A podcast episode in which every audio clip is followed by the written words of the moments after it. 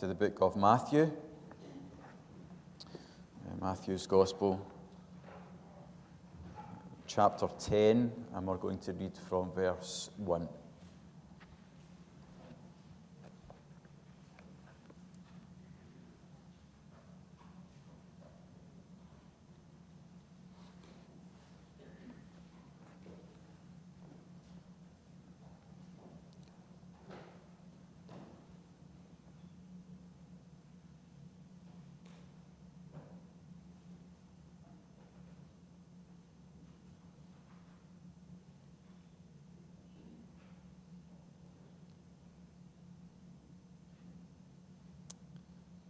So, Matthew chapter 10, verse 1.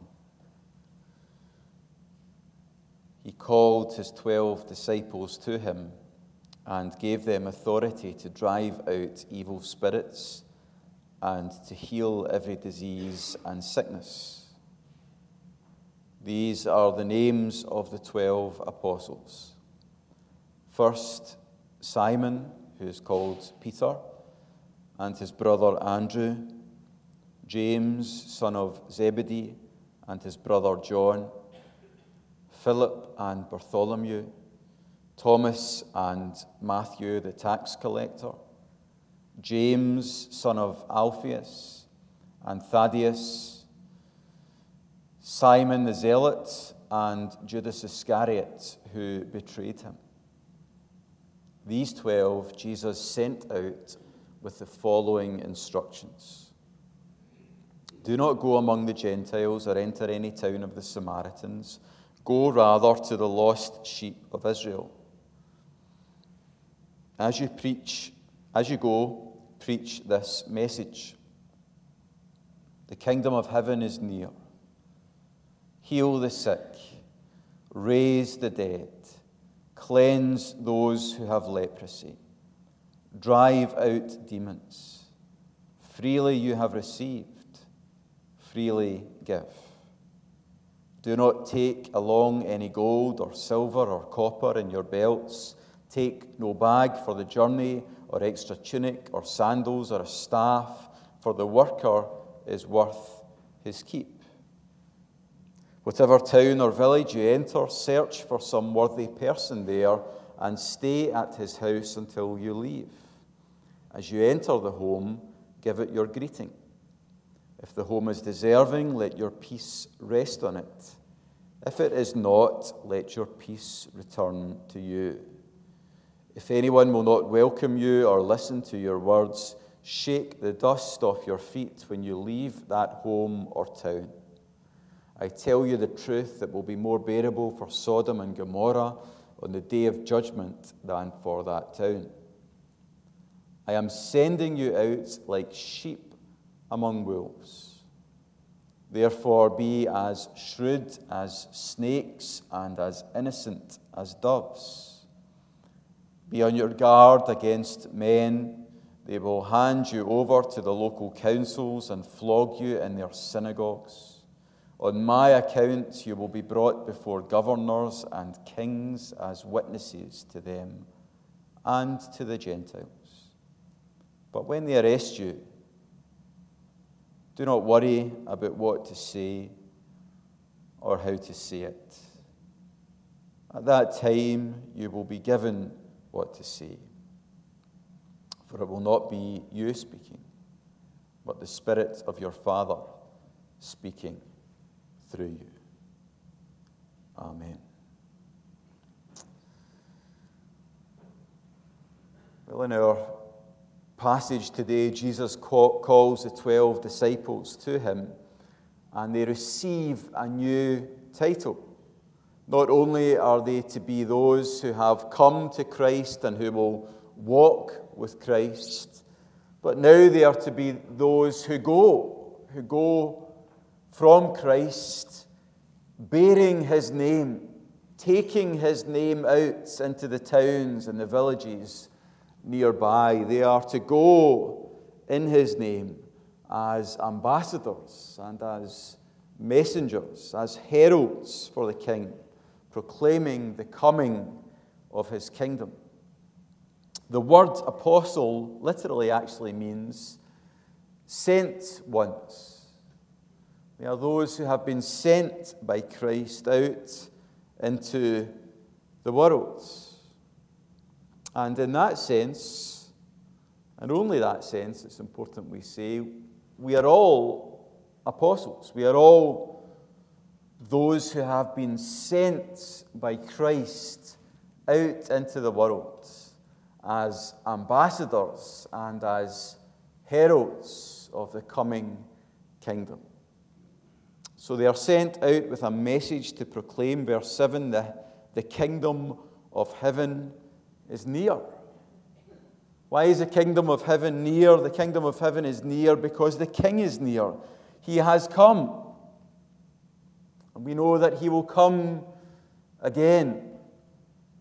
And we know that whilst we wait his coming again, something of the kingdom has begun to break in through the church, through his people. So they are to speak of the nearness of the kingdom, but not only to speak of its nearness, they are to show it by their actions. Verse 8 heal the sick, raise the dead, cleanse those who have leprosy, drive out demons. Freely you have received, freely give. They are to show something of the inbreaking of the kingdom, that kingdom that will come in all of its fullness when the king returns. So the king will return again, and he will make all things new.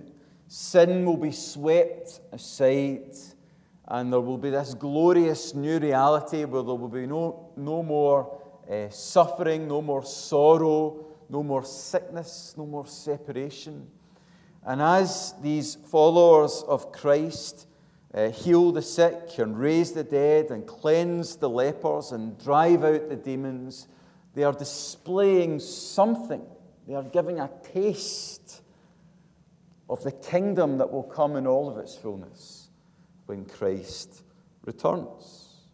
And we are people of the kingdom. That's where our citizenship lies. There's been a lot in the news uh, over the past week or so about.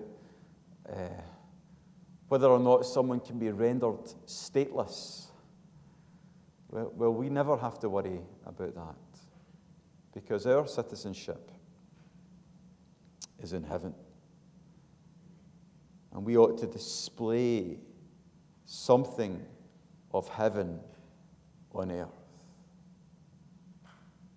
We ought to show something of the kingdom to the world.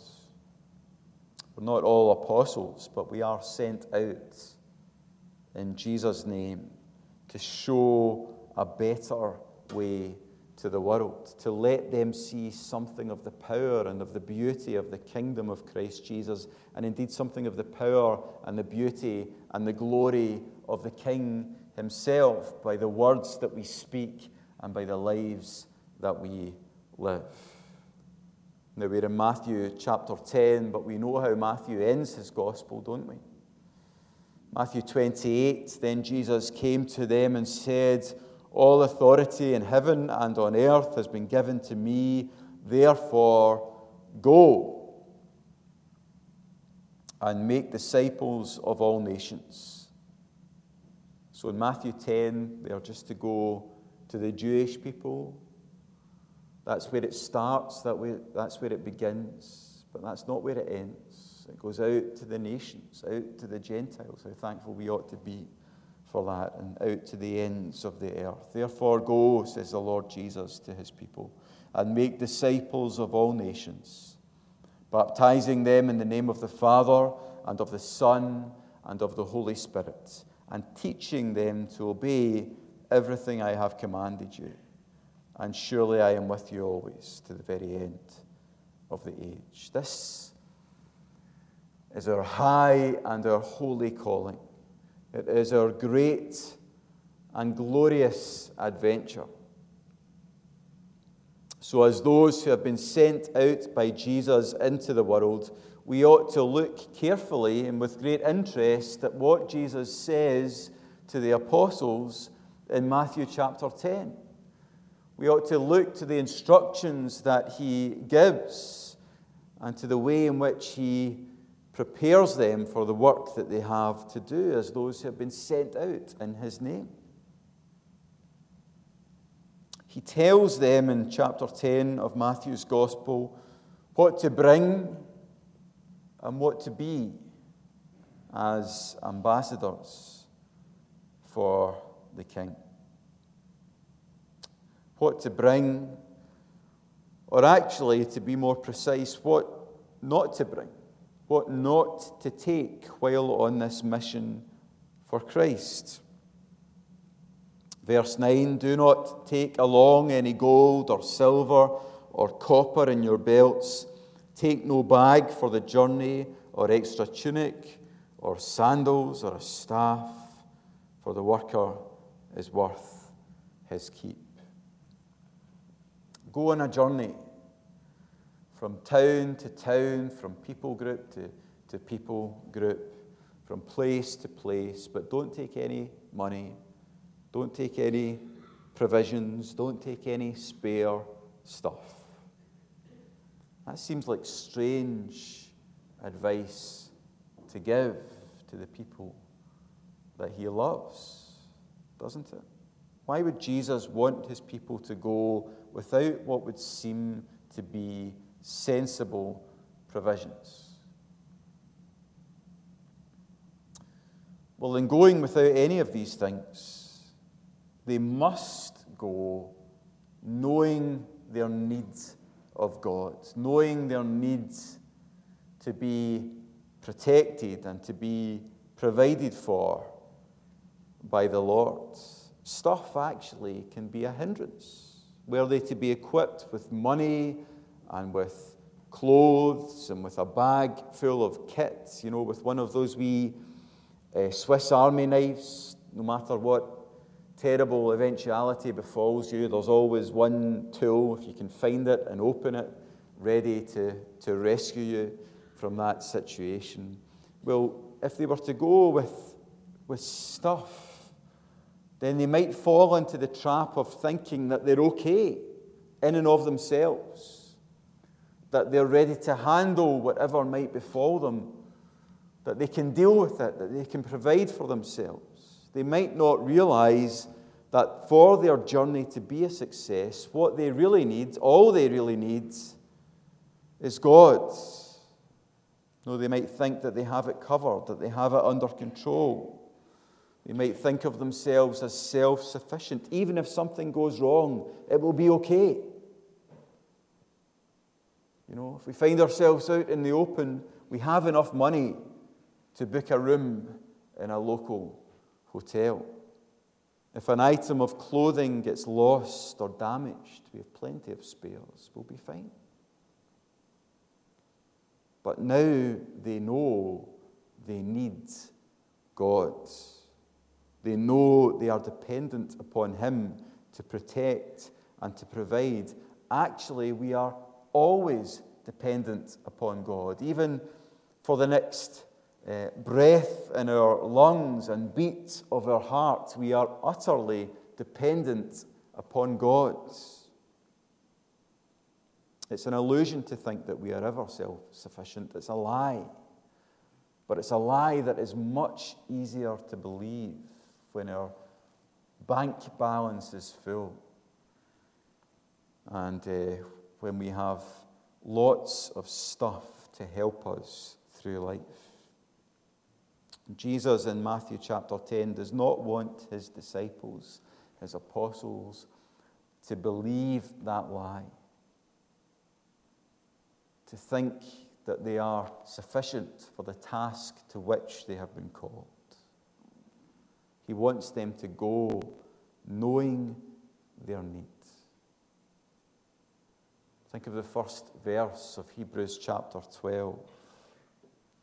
Therefore, since we are surrounded by such a great cloud of witnesses, let us throw off everything that hinders and the sin that so easily entangles, and let us run with perseverance the race marked out for us. Sometimes it's not sin which hinders us and which holds us back. Sometimes it's other stuff that we are carrying that is weighing us down, holding us back, tying us up. Lots of stuff can blind us to the fact that we have little of God. A.W. Tozer said if the Holy Spirit was withdrawn from the church today, 95% of what we do would go on and no one would know the difference. If the Holy Spirit had been withdrawn from the New Testament church, 95% of what they did would stop and everyone would know the difference. As you look around the church in our world today, I think you could say, generally speaking, that the more material wealth and power the church has, the more spiritually impoverished it tends to be. There are great exceptions, and we are thankful to the Lord for them.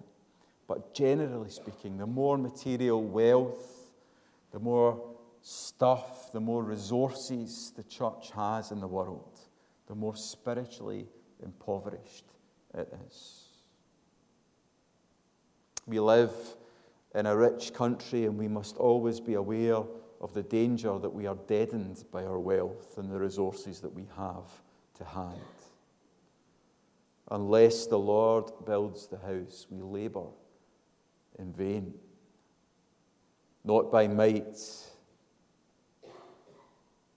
but by His Spirit, the work of God is done.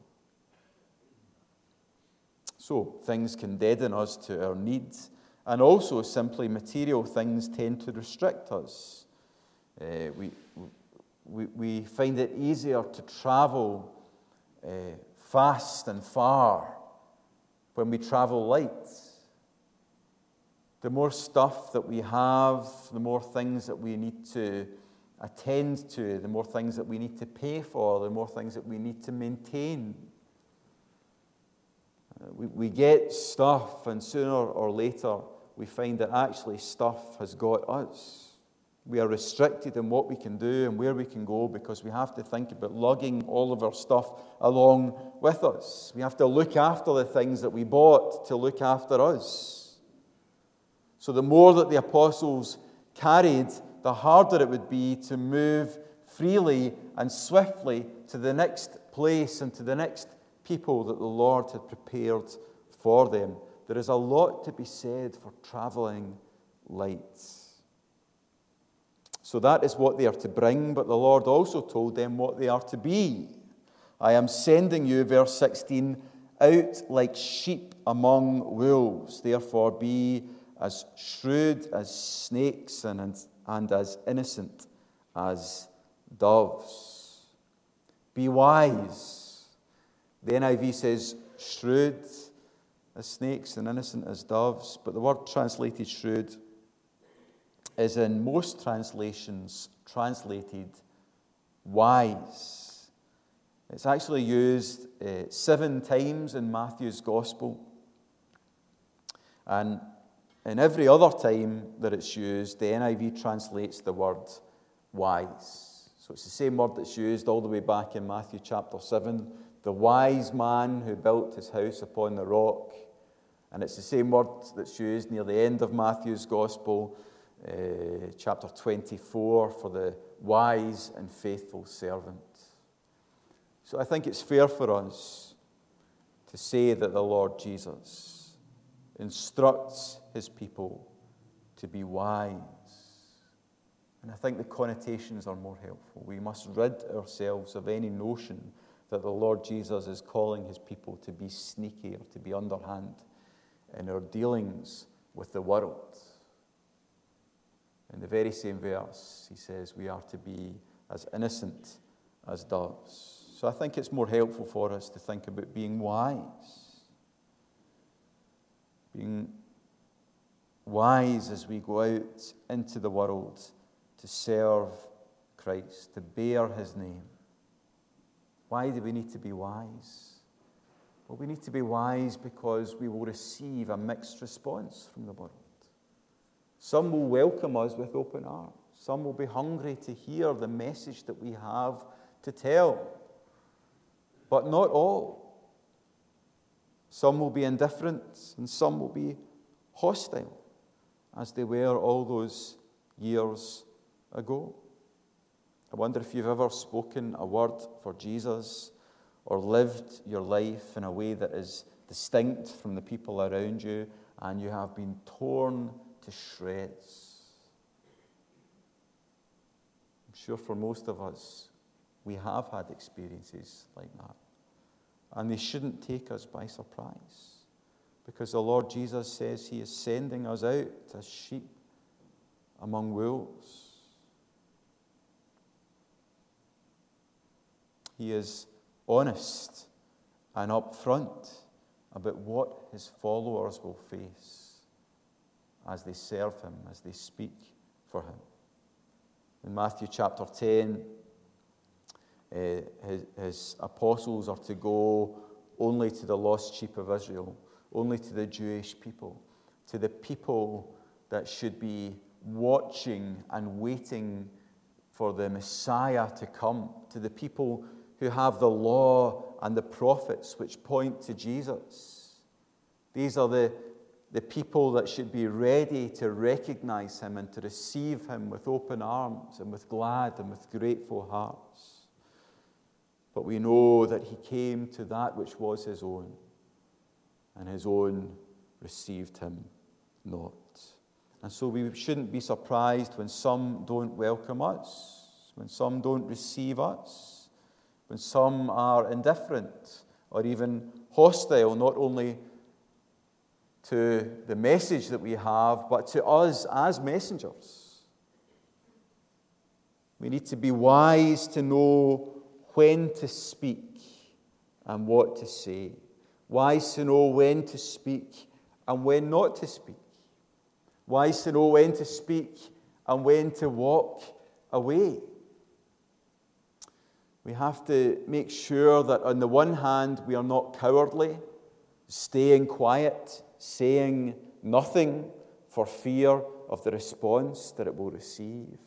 That's the danger on one hand, but the, there is a danger on the other side as well.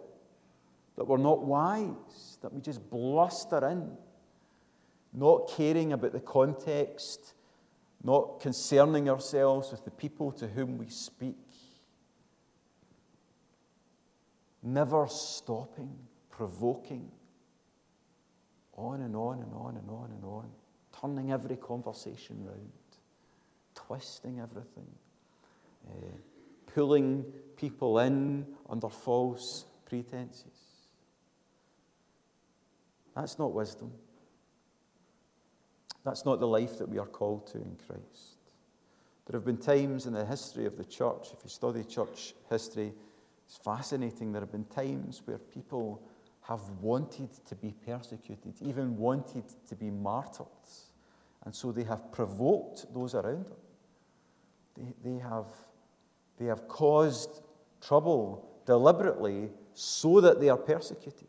It's a kind of badge of honor, even so that they are martyred. That's not wise and it's not faithful.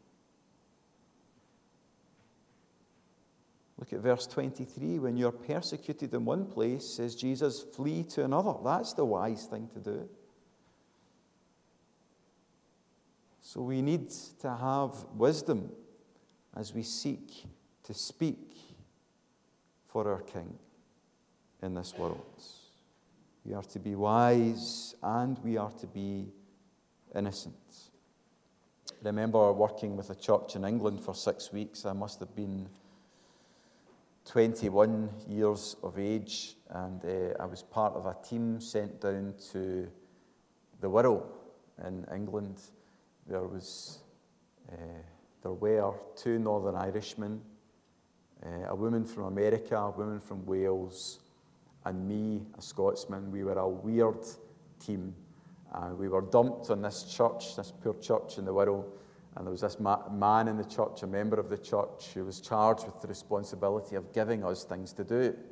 And he did give us things to do, lots of things to do. He gave us uh, lots of youth work, children's work, a wee bit of visitation, the opportunity to preach uh, all sorts of things. And we were young enough um, at that age and, and, and, stage of our lives to take most of these things in our stride. All sorts of, we'd just turn up in the morning and he would tell us what we were to do that day. All sorts of different things. Uh, we, were on the, we were on the radio and everything, Radio Merseyside. Uh, you didn't know you'd someone famous in your midst, did you? Uh, I was in Radio Merseyside at about five o'clock in the morning on a Sunday morning for about two minutes. So, all sorts of things he had planned and prepared for us to do. And most of these things we just took in our stride. But then one morning we turned up and he said, Right, today you're going to go out around the doors. And we were horrified and terrified. We were going to have to go with our funny accents and knock on doors and speak to people that we didn't know and we had no idea how they would receive us and what we had to say. We were absolutely terrified. And this man uh, who, who, who was charged with leading us as a team was a great evangelist. That's what he did. And when we said to him, Look, we're really worried about this, we're anxious about this, he said, I know it's scary, isn't it? He said, I, have been doing this for uh, decades and it still terrifies me. And, and what a challenge that was, that stuck with me because he gave himself to this. That, this was his thing, and he was really, really good at it. But he was still filled with fear as he considered it. He, he, he soaked up the fear and he obeyed anyway. What a great example. But anyway, he said, he said to us something else that's always stuck with me. He said to us, Remember, you're only looking for the treasure. You're only looking for the people that God has prepared for you, the people He has prepared to hear what you have to say. There will be some treasure behind some of those doors. Other doors will be slammed in your faces. Sometimes people will be indifferent. Sometimes people will be hostile and very aggressive. And when they are hostile and very aggressive, I want you to remember this don't bite back. Be gracious, be polite, be warm, and thank them and move on. He didn't use the phrase be as innocent as doves, but he might as well have. He said to us, I want uh, to give them the opportunity later in the day to regret the way that they spoke to you as, you as they consider how kind and how warm and how gracious and how polite you were to them. We are to be as wise as the serpent, but we are also to be as innocent as the dove. Great advice. We are to love our enemies and pray for those who persecute us. We are to be innocent. We are to be pure.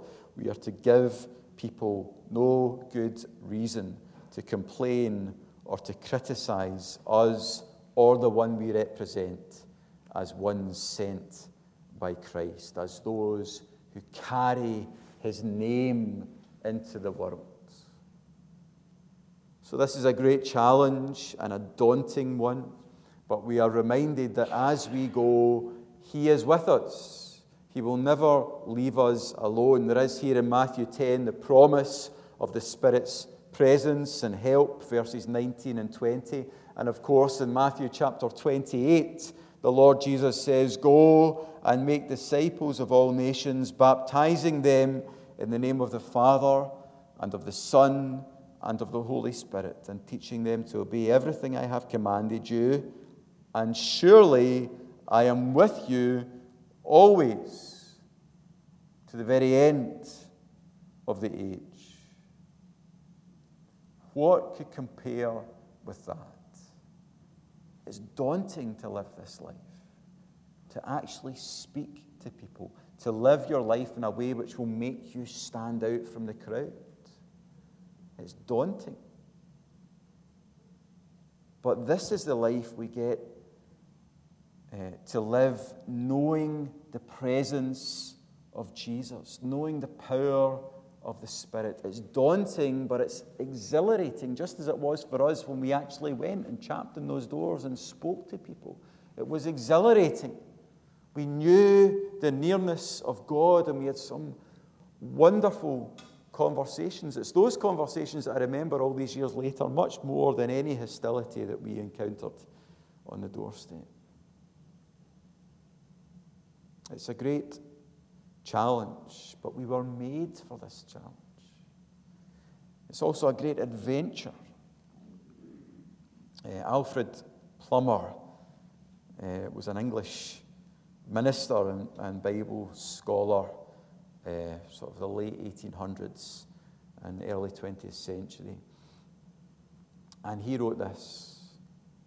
He said, This is not the world's way to win adherence. The world will offer a man roses, roses all the way, comfort, ease, advancement, the fulfillment of his worldly ambitions. Jesus offered his men hardship and death. And yet, the proof of history is that Jesus was right. In their heart of hearts, men love a call to adventure. There is an adventurer in the heart of every man, and we might say, in the heart of every woman, too. This is the adventure to which we are called in Christ, and there is nothing that can compare with it. He will be with us by His Spirit. Some will say no, but some will say yes. There is treasure to be found on these streets. There are some in Airdrie who are hungry to hear the good news that God has given us to share. They are living without God, without hope in this world, but they know their needs. They are ready to receive it. The soil has been prepared. But the workers are few. The challenge for us is this will we go? Will we speak? Will we show a better way? Will we point to the kingdom and to the king with our lives and with our lips? There are people hungry to hear the good news of the coming King.